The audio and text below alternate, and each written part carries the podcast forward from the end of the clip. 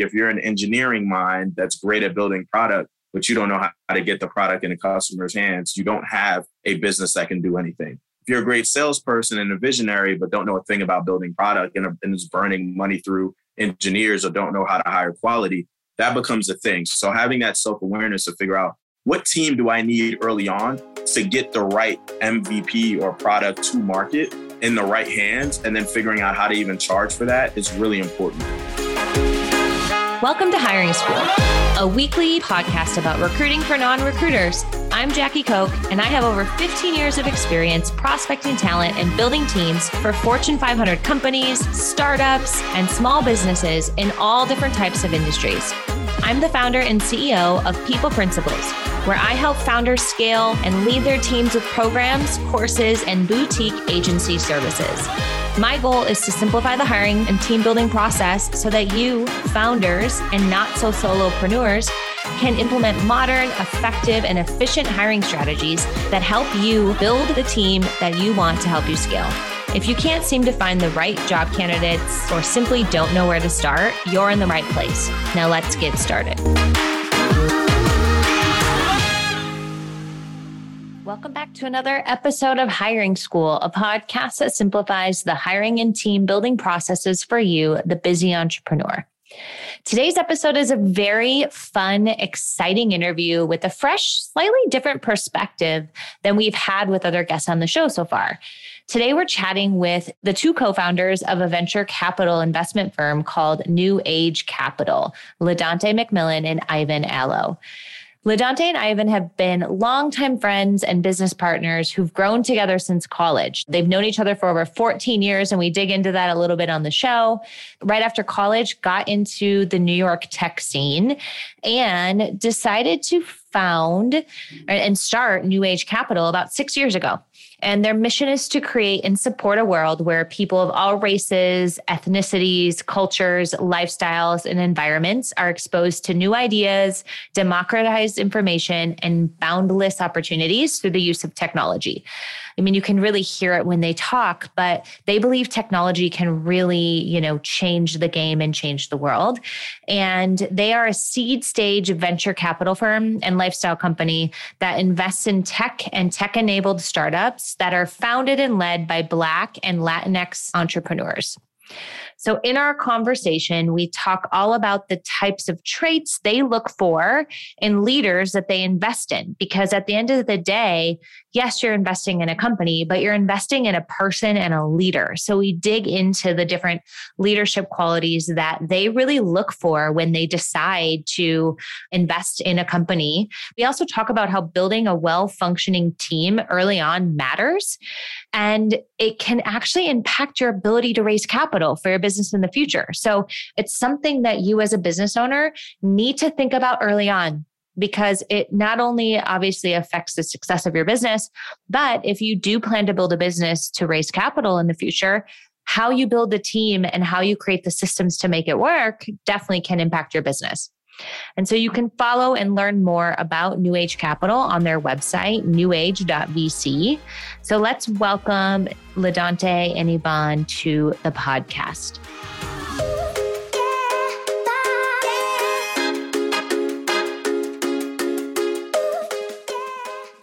Well, hello, guys. Thank you so much for joining Hiring School. I'm so excited to offer a different approach to hiring and speak to some folks who are in the VC world and what you guys look for and the advice that you give your your portfolio companies in hiring. So thank you so much for coming on the show today. Absolutely. Thanks for having us. Thanks for having us, Jackie.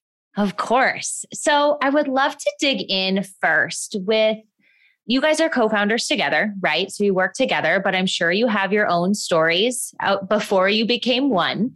So I would love to just dive in and maybe each of you could give a quick intro to your background and kind of what led you to starting to work together. Absolutely. Yeah. So this is Ivan, one half of uh, New Age Capital.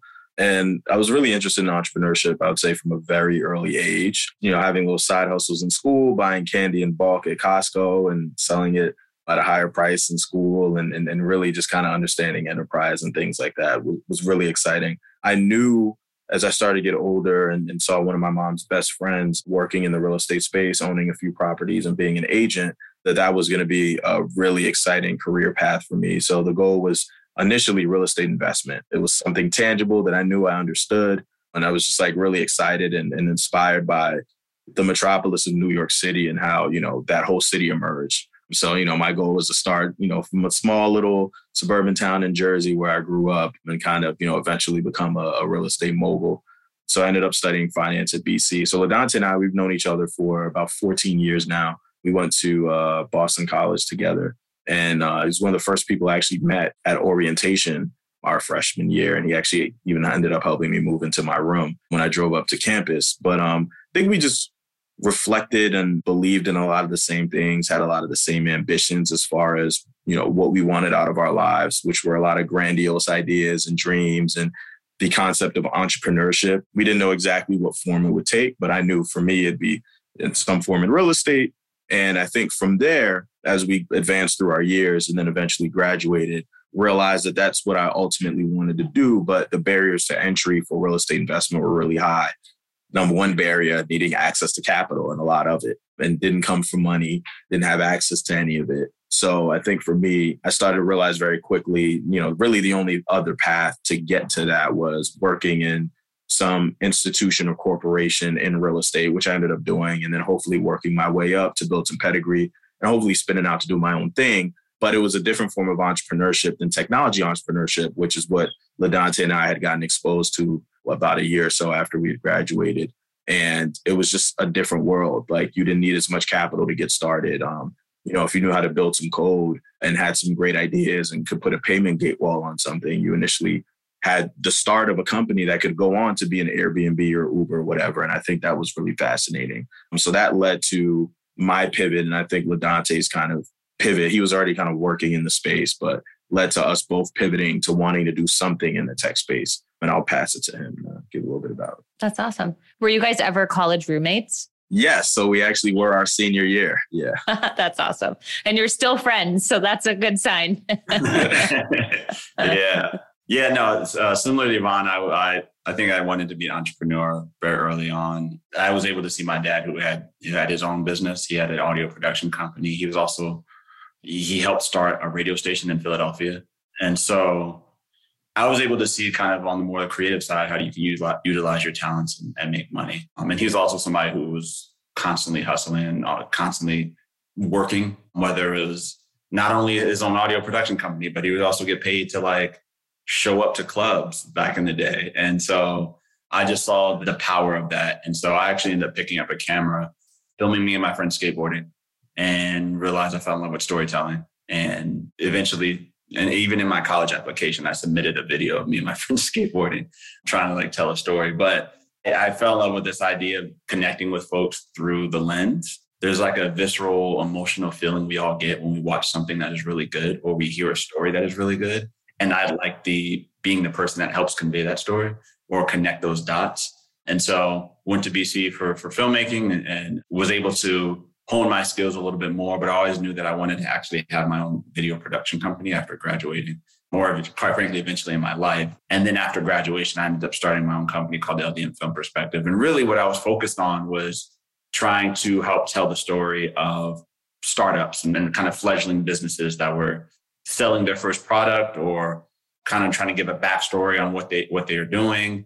And so that through LDM film perspective allowed me to start learning about technology and startups, technology startups specifically. I mean, Ivan and I would actually go to tech meetups in New York at the time.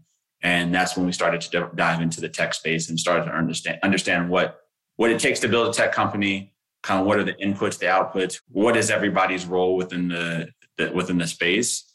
And we just got kind of really got enveloped by the idea. And it was at a time in New York when there was a lot of things happening. WeWork, I think, was taking off. So there were a bunch of WeWorks everywhere, which then was creating like different ecosystems around New York around technology. And, and you know what I mean? So that we kind of just got enthralled with a lot of that and started rolling up our sleeves and and and helping founders. And I feel like, at least in my experience joining tech companies and startups in general, you kind of get that you get that entrepreneurial itch scratched a little or entrepreneurial itch scratched because you're not in this large archaic company that there's all these red tape, all this red tape. Like you really have a lot of ownership over your function. So I imagine that kind of helped you guys feel even though you weren't maybe doing your own thing right away that you you were getting some of that and and learning i imagine yeah i think the beautiful thing about this space and quite frankly i think you can do it with with a lot of industries but they're they're less because it's still pretty fresh you can kind of get into it however you want you can kind of make your own name you can make your own connections you can build your own brand from literally nothing i mean I, quite frankly that's what we did and that is entrepreneurial in itself. For sure. So, did you both end up working together at a startup together, or what? I guess what morphed into you starting New Age Capital? How did that come about, and how long ago? So, when we were going to these tech meetups, we decided that it was best to just learn as much as we can. So, we talked to as many people as we can, and quite frankly, we just started trying to be helpful. We didn't really ask for anything in return to a lot of these founders, but we just wanted to learn what it takes. And so we were actually just helping founders wherever we could. And we were helping one in particular who was building a fintech company. And for us, it was, a, it was our chance to see how fundraising works. And I think he was raising a friends and family round. For, it was the first chance for us to see how product development works and kind of putting together like a business strategy and things like that. And we spent some months with him trying to, and, and, and I will say this concurrently, we we're also running to Google University, soaking up as much podcasts, blogs, tweets, whatever we can learn, synthesize it for ourselves, which made sense, and then try to have some constructive feedback for the, for founders. And we did that for a few months, and then ultimately that relationship ended. And what Ivan and I kind of came got out of it was we could probably do this ourselves. And so that was probably one of the second or third iterations of us trying to work together. I think we had come up with some other ideas. One of the first early ideas was this like, we first graduated, we're like, we want to throw parties, but like for young adults who are like working. And, and at the time, this sounds great. yeah. At the time, this was also where like Airbnb was just getting started. So we were trying to like rent out Airbnbs, which would basically just be places for us to party. So much. I, I imagine there would be a lot of issues with that. but I, this idea around creating an app, it was more a, a fintech app, I think really resonated us because the idea for us was we wanted to create a uh, app that was based around crowd savings and it would teach people financial literacy and it would help people save money it wasn't something that we had growing up. Financial literacy wasn't something that we had growing up. I feel like so many people don't have that. It's crazy. It's still, still, it's still an issue. So we figured if we can create an app that could help people learn how to save, and essentially what we would do is like the three of us would be saving towards a common goal. And while, while on that path, we would understand how to better manage our finances, what we need to be spending on rent, just all these different things that would basically, quite frankly, be like like what NerdWallet is today, but actually uh, it's more interaction, user interaction. And we spent a year on that. We and and we spent a year on trying to figure out what the design of the product was going to be, getting the product developed, which we were all pretty comfortable with. Even the strategizing around the business. I think the thing that we realized was the hindrance of that company actually being successful was around raising capital. And this is around a time where the concentrations of capital, uh, specifically venture capital in New York, were not high at all. And most of the capital was still primarily in San Francisco or the Bay Area. And so that was one level of kind of that's one obstacle. Then overall, that means we would have to fly to San Francisco and then go pitch a bunch of VCs and hopefully get capital. Then how many black people were actually going able to do that less than 1% there was nobody really that were black that was actually able to raise vc capital especially at that time because vcs weren't even looking for that or open to open to a different background than they had been, than they had used to invest in and so these things started to mount up and then we started to realize how many how much capital we are going to actually need to raise and at 24 25 years old it was just like eh, i don't think we're I don't think this is actually going to work out. And we're probably not the best individuals to solve this problem.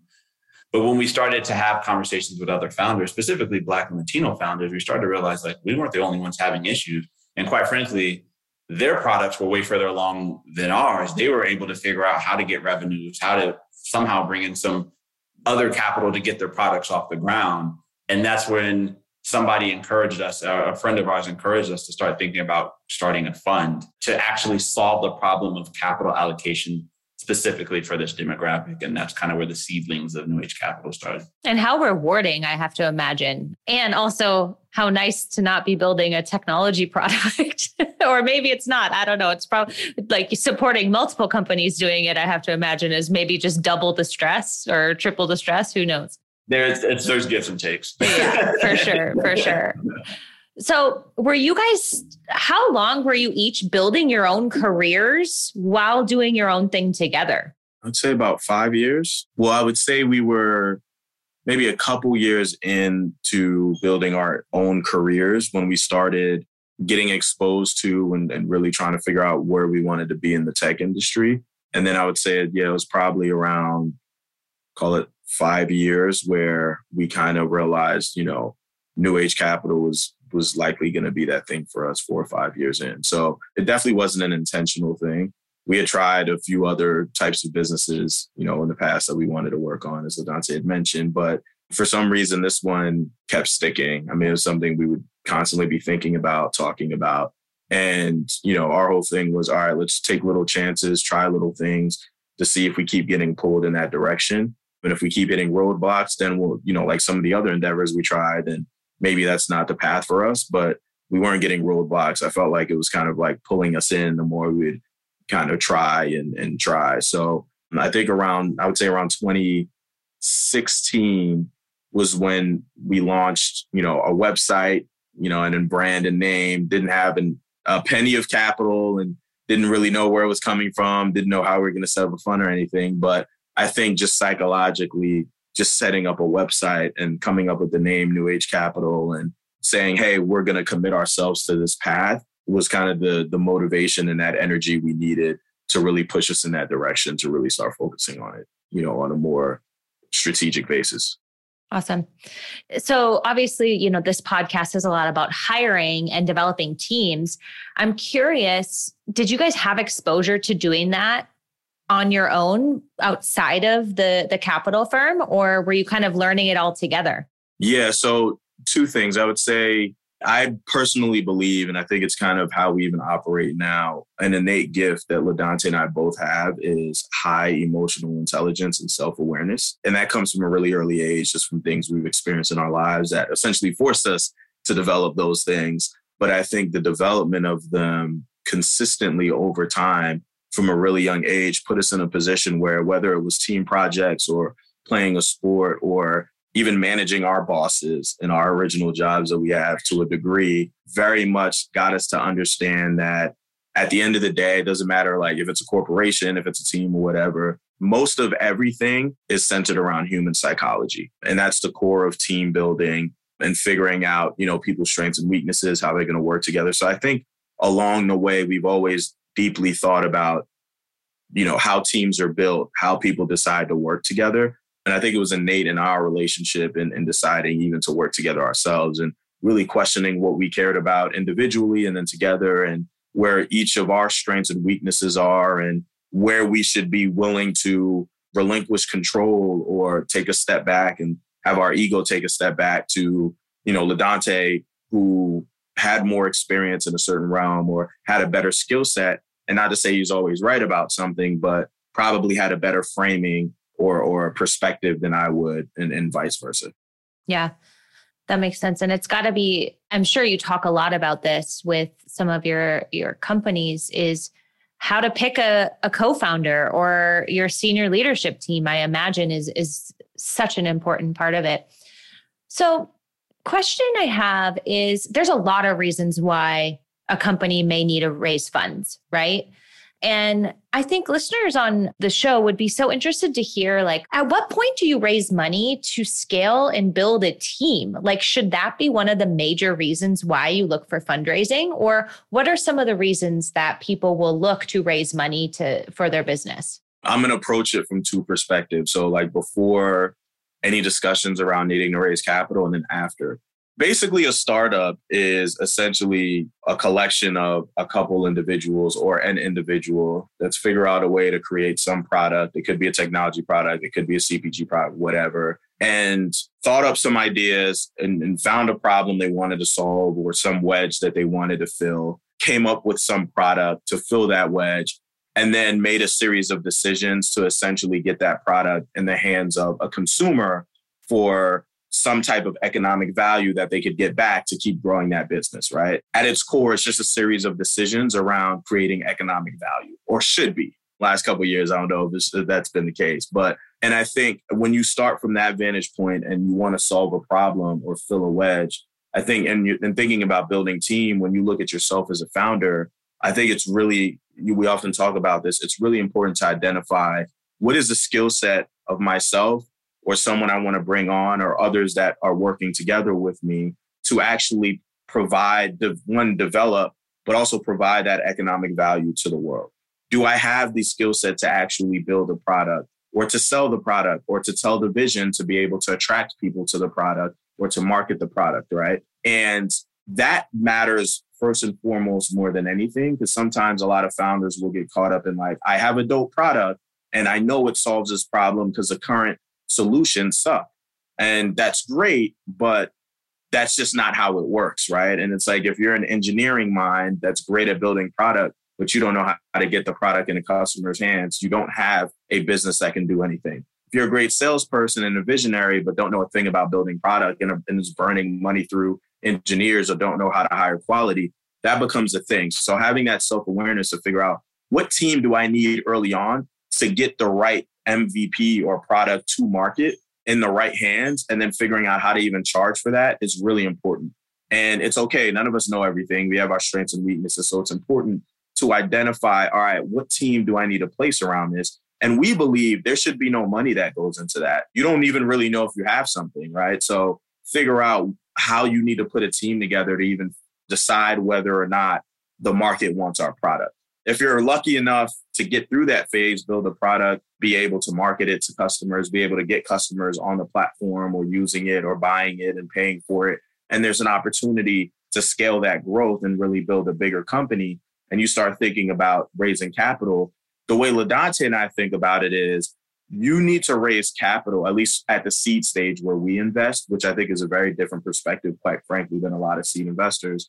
Our mentality is you want to raise money when things are starting to work and there is no other thing you can do to push forward that progress but to raise capital. Like the bottleneck is capital at the seed stage where you figure these things out, you've gotten your first employee or two, and you know the customer is trying to pull the product out of you, but you can't build or you can't iterate on it quick enough. You don't have enough salespeople to be able to get you there. And then I would say, you know, beyond our stage, call it Series and beyond, you've kind of really turned it into a well-oiled machine and like now you're raising capital to kind of compound the math equation so to speak but i think when you look at building a team and fundraising there's this kind of you know new celebrity zeitgeist around venture capital raising money the last five six seven years where everyone's like oh i'm going to build a company i want to be an entrepreneur i need to go raise capital when the real thing should be I'm never trying to sell equity in my business or give any part of it up. And I'm only doing it when I'm forced to. And if I'm forced to, I'm making sure I'm getting the value out of spending those dollars the right way by hiring the right people, but also leveraging the investors that have given me those dollars to actually accelerate, you know, the company's path, whether it's through helping me hire executives and what. For sure. I know there is so much glorification of like, oh, we just raised $40 million. You're like, congratulations, you have $40 million of debt. Exactly. And that was one thing I loved about my last CEO when I was in house is she thought about it that way, right? So she was very thoughtful of, of the money we raised and the actual impact of it. And so I love that you bring that up because I do think there's this, I don't even know if it's a goal. I don't know what I would call it, but it's like when you say you've raised money, it's like you've made it. And I think it's the actual opposite in some ways, right? It's a weird perspective that I, I partly blame media and, and, and the venture industry for. It initially was something that I think was to recognize a milestone that a company is making progress and you know could be something big and then it became an accomplishment and then it's like like you said congrats, you raised 40 million. Now you have to go turn that into 80 million or 120 million or 400 million. Um, and the reality of it is there's very few businesses that can scale and compound at that pace. But you know, I think what founders were convinced of is that, oh, it's going to help me raise, uh, it's going to help me attract more talent. And having this big name VC is going to make me more credible and make me look better as a CEO. And, you know, all those things could potentially be true, but they really don't factor that much into the fundamentals of building an efficient business that can eventually generate profit for the economic value it's provided. So, when you invest in a business, and I'm assuming they tell you what their plans are for the money that you invest, how involved do you want to be in their hiring process? What I mean, obviously, I know you're not interviewing them, but what kind of metrics, what kind of information do you like and do you find valuable about keeping updated on the team building and how? So, I guess I'll start there. And then I have questions on do you like to get involved in like how well the team is working together too do you get involved in either one of those things the thing that we care a lot about at the earliest stages is your ability to communicate. I think communication is probably one of the best traits to have as a CEO. And quite frankly, as many people who want to be entrepreneurs, if they don't have that skill, they may not be a great entrepreneur because the your ability to communicate your vision, to attract people to your vision, to sell your vision, to a group of to somebody who may need to get paid but may take the hit in order to see your vision through could be the make or break of your company. And i think when ivan and i start looking at opportunities in different teams we look at the ceo and the ceo's ability to attract talent. What have they been able to do up until the point have, that they met us? What is the team that they've been able to acquire? They were were they able to pull somebody from whatever name brand company or were they able to bring somebody up that they saw something in? All that stuff plays into our investment decision because it, it allows us to understand and extrapolate a little bit about your ability to sell your dream and communicate your vision as a company and then even more so the thing that matters for us is we we don't meet a team and then immediately pull the trigger well we've done it once but and it's coming around to bite us in the ass but so now you don't. yeah. typically, we try to, we, it typically takes us three to six months before we actually, six months really to, to write a check. And that's because of what you said. We like to see how teams operate and execute together. And when things, when you tell us one thing, do, does your team execute on that thing or does things, do things go awry? And if they do go awry, which nine times out of 10 they do, what are you communicating? What went wrong? and can you articulate why things went wrong? And I think that's what matters to us the most. We're not going to sit and, and hire folks. We'll try to be helpful if we know potential. Like we've we've suggested people in our network before for some of our portfolio companies, but that's really not our job. I think our job is to provide you with capital and guidance and maybe and resources to make sure that you're successful. But it is your job as a CEO to be that communicator, to be the salesperson, to be the engineer, to do all these things to make sure that your business is successful and you're using the right resources, either from us, from advisors, from other investors, to make sure that you can hire the right team members, hire the right engineers, the growth marketers, whatever it is that you actually need for your team in order for your business to be successful. But that also goes back to what Ivan said earlier with self awareness. None of this stuff happens without you being self aware of what your strengths and weaknesses are and what you need to build a successful business. I do find that so interesting because I think that a lot of times when someone's growing a business, team, they know a good, efficient team is important, but they oftentimes are like, oh, we'll figure it out when. Like, we'll figure it out when. And they don't realize that when you have one person, you have the ability, like on your team, you have the ability to create like start doing it right then and there and there's certain skills that you can work on developing as a leader when you even have just a part-time person helping you. And the more you work on developing those skills when you're small not only does it help you scale and grow but what you guys are saying it really helps sway investing decisions.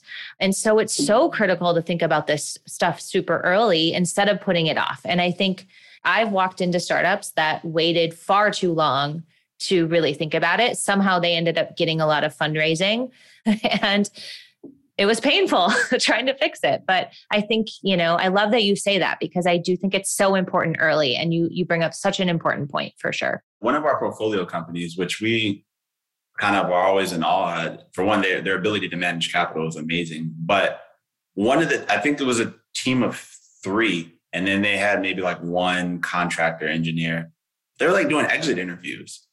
Like they were doing, and they had full write ups and reports on this is what this person said. And Ivan and I were just like, please take more of our money. Like th- th- those are the types of things that even if it fails, you feel much more comfortable as an investor that this founder did everything possible to make sure that they were running their business as efficiently and as professionally as possible and they were used they were good stewards of our capital as opposed to like you were saying like people waiting until you know they're 50 100 million dollars of raised capital and then they're trying to now hire somebody in hr to fix all all the bad things that they've which is done. impossible. Which is it's impossible. And i mean one of the things we think about is as I think what's make, makes us really good VCs, and granted we don't have exits, but I think it what makes us really good stewards of capital is that we're really good stewards of our own personal capital.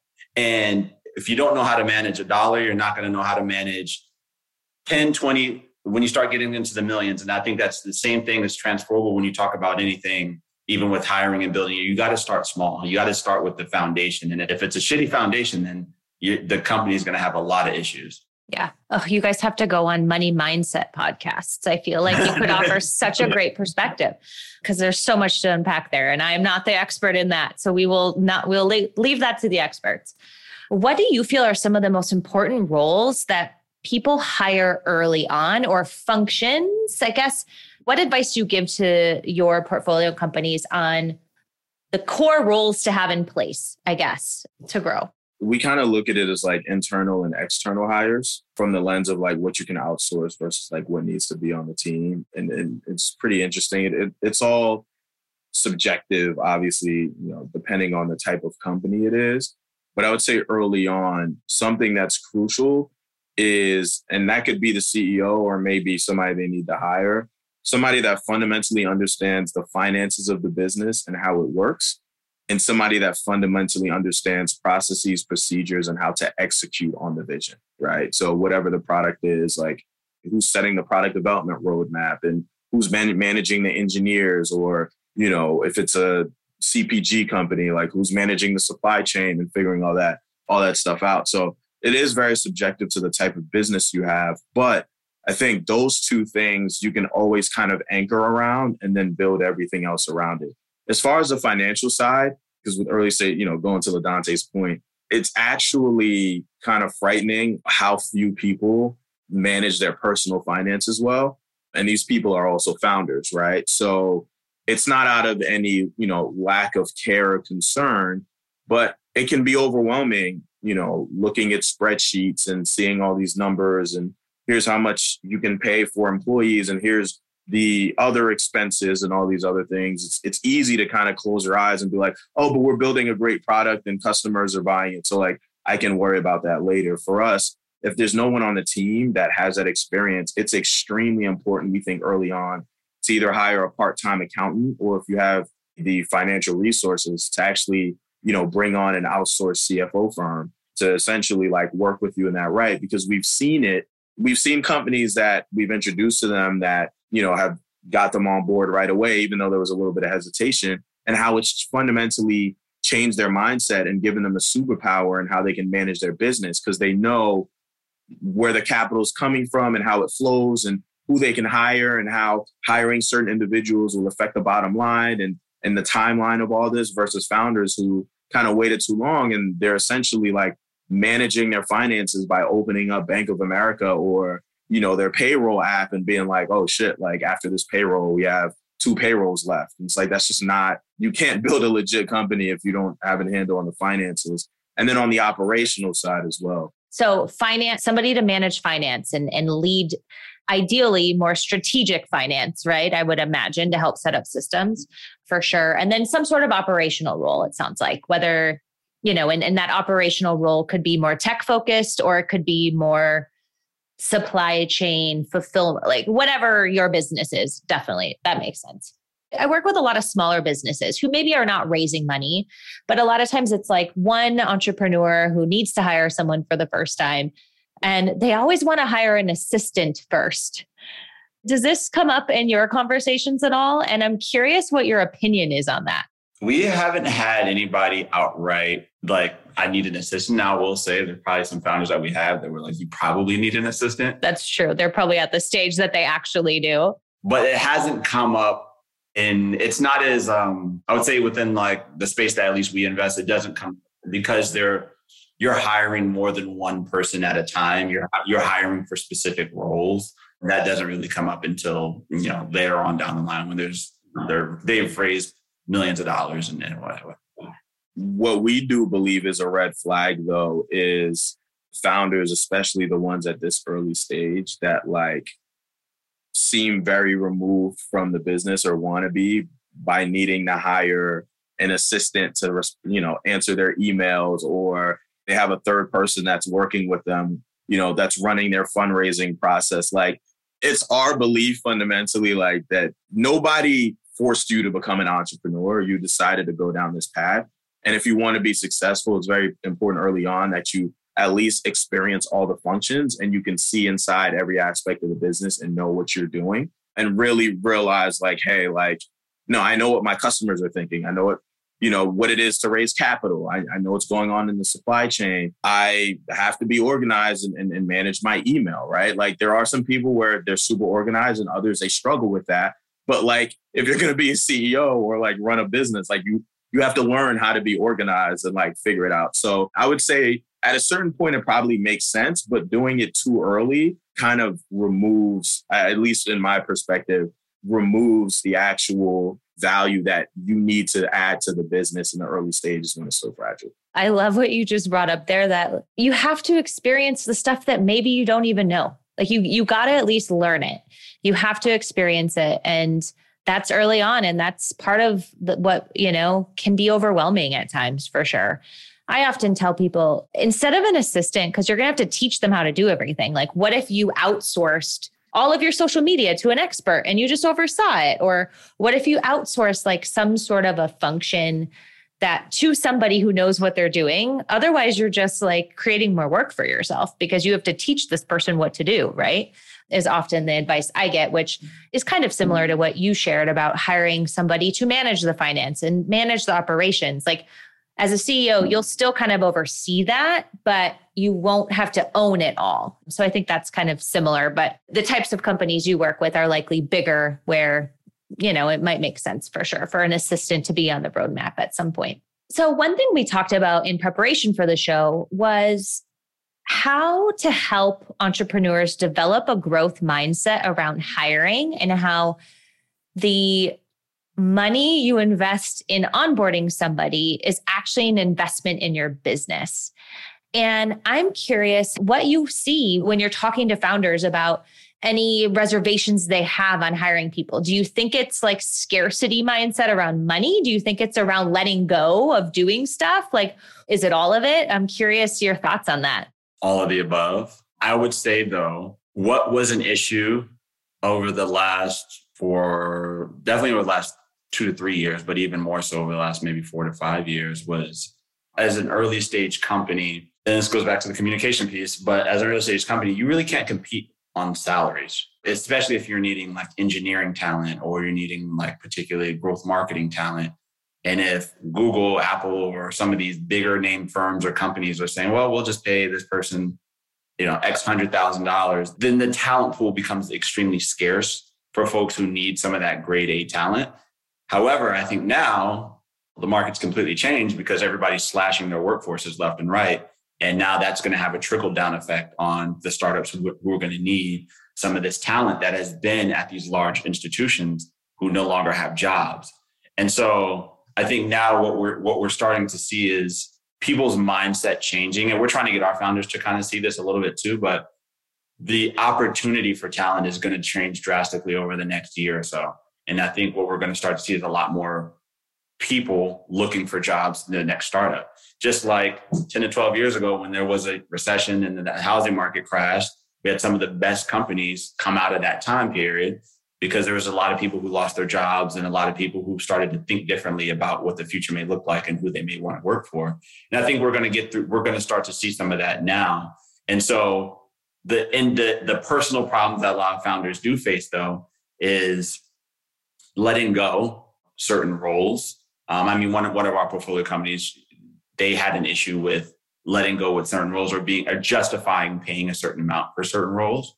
But I will say it's that is okay because nobody ever has all the answers when it comes to building a business, and it's it's not just one person who builds a business. It is a strenuous group effort to make a business successful and it's an effort to to try to synthesize as many perspectives that are helpful as possible. And so that's where we often step in and try to give the kind of 30,000 foot view of what's important. Is it important to save your pennies on a 60k salary? But that 60k salary could actually turn into maybe a couple million in, in revenue for the business? Or do you want to still hold on to this particular role because you feel like this is the thing that you need to you need to work on yourself? All that comes into play as we, I think, serve as sounding boards to a lot of founders who are trying to navigate what are the positions that they need to plug in and what are the things they actually need to let go of. And a lot of our job just turns out to be like therapist. I was going to say you probably like are are the hype the hype squad behind them. yeah, exactly. Exactly. Yeah. I feel like I I'm that for some for a lot as well.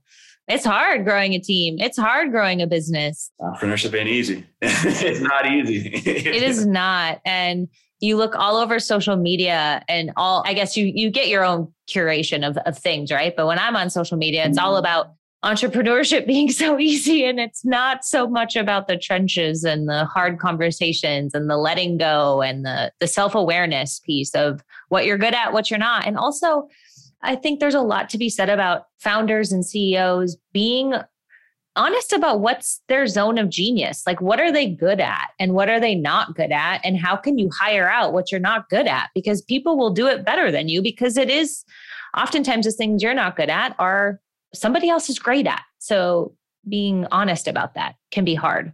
I think social media has created a Hollywood effect on entrepreneurship, meaning that it just looks really shiny and fun. And stories that you do read is like, oh, there's a lot of money and people are successful and entrepreneurship, work hard and all these other things. But at the end of the day, it's quite frankly, 95% of the time, it's just extremely hard. It's a lot of mental gymnastics. It's a lot of pushing and pull. Do I give up this equity? Do I take on this money? Do I hire this person? Do I fire this person?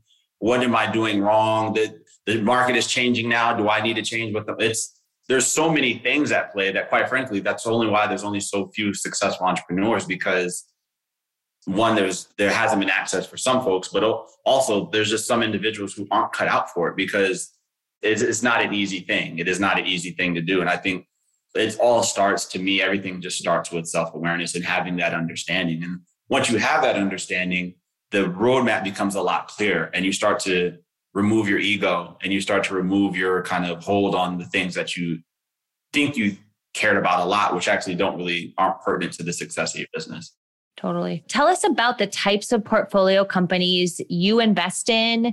Who do you look for? Yeah, yeah. So our fund is called New Age Capital. Our thesis is we focus on investing in technology or technology enabled seed stage companies founded and led by Black and Latinx entrepreneurs. So, founder CEO has to identify as uh, Black or Latinx. And that's as a result of, you know, we spoke a little earlier in the show about our experiences trying to build a company and, and the gap we saw in the market. We view seed stage, I think, a little differently than a lot of folks. For us, what we call core seed is early signs of product momentum. So, there's a product in market, there's some revenue and traction, right? Maybe not a lot, but at least some customers paying for it and using the product to show, hey, the original hypothesis I had and a customer paying for it, there's like a whole valley of death within there that, you know, founders have to get through and many of them don't. And those that do, for us, that's where it's like that Goldilocks zone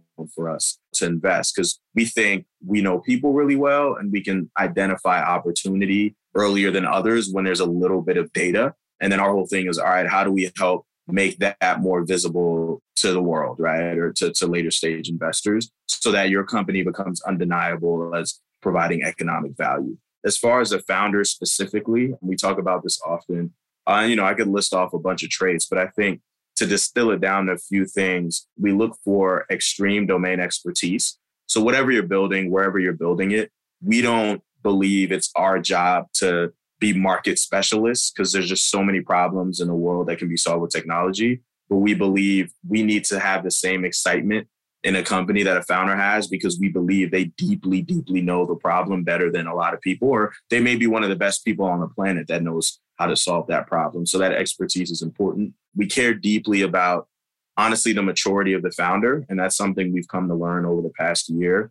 We like to be involved as much as we need to be, but for us, it's important that you have that self awareness that we talk about and the ability to communicate so that you can run your business autonomously. We're not coming in there trying to tell you who to hire, what to do, how much you should charge for the product, if you're you have the right customer segment. All those things may change over time, but what shouldn't change and should be a constant is your ability to communicate your awareness of where you are as a person, your strengths and weaknesses, where the team is at, where the product's at. And as you emerge through different stages of the company, you know, having that maturity and being able to convey the right information to the right people at the right time. For us, that's really important. And then I would say the last thing is um, coachability, right? And that comes a little bit with self awareness, but like being able to know that, like, hey, I'm really strong. Shit, I could be world class in certain things, but I know there's a lot of things I don't know. And I need to leverage my investors, my team, other folks to give me a better perspective so that hopefully I make better decisions over time. And that's only possible if you're willing to be coached and feel as though you can get better. And do you look for companies that are not traditionally founded in in some of the normal tech hubs or is that where you typically find companies you know out of the, the, san francisco i guess austin now la like where do you primarily find companies to to work for or work with i should say yeah no it's typically i mean the best i think opportunities come when companies aren't in these kind of traditional tech hubs but what i'd say is it's when we first started New Age Capital, it was more about trying to find these opportunities.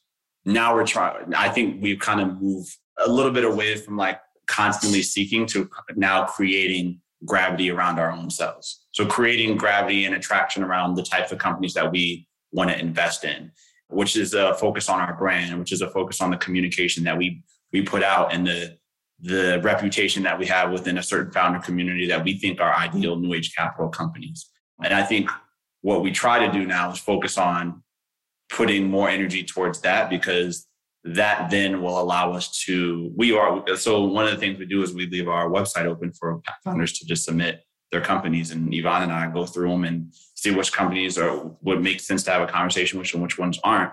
But being able to have that type of accessibility and be able to kind of create a brand that speaks to that certain founder lightens the load on us going out and trying to seek to find a lot of these companies in these kind of less popular areas.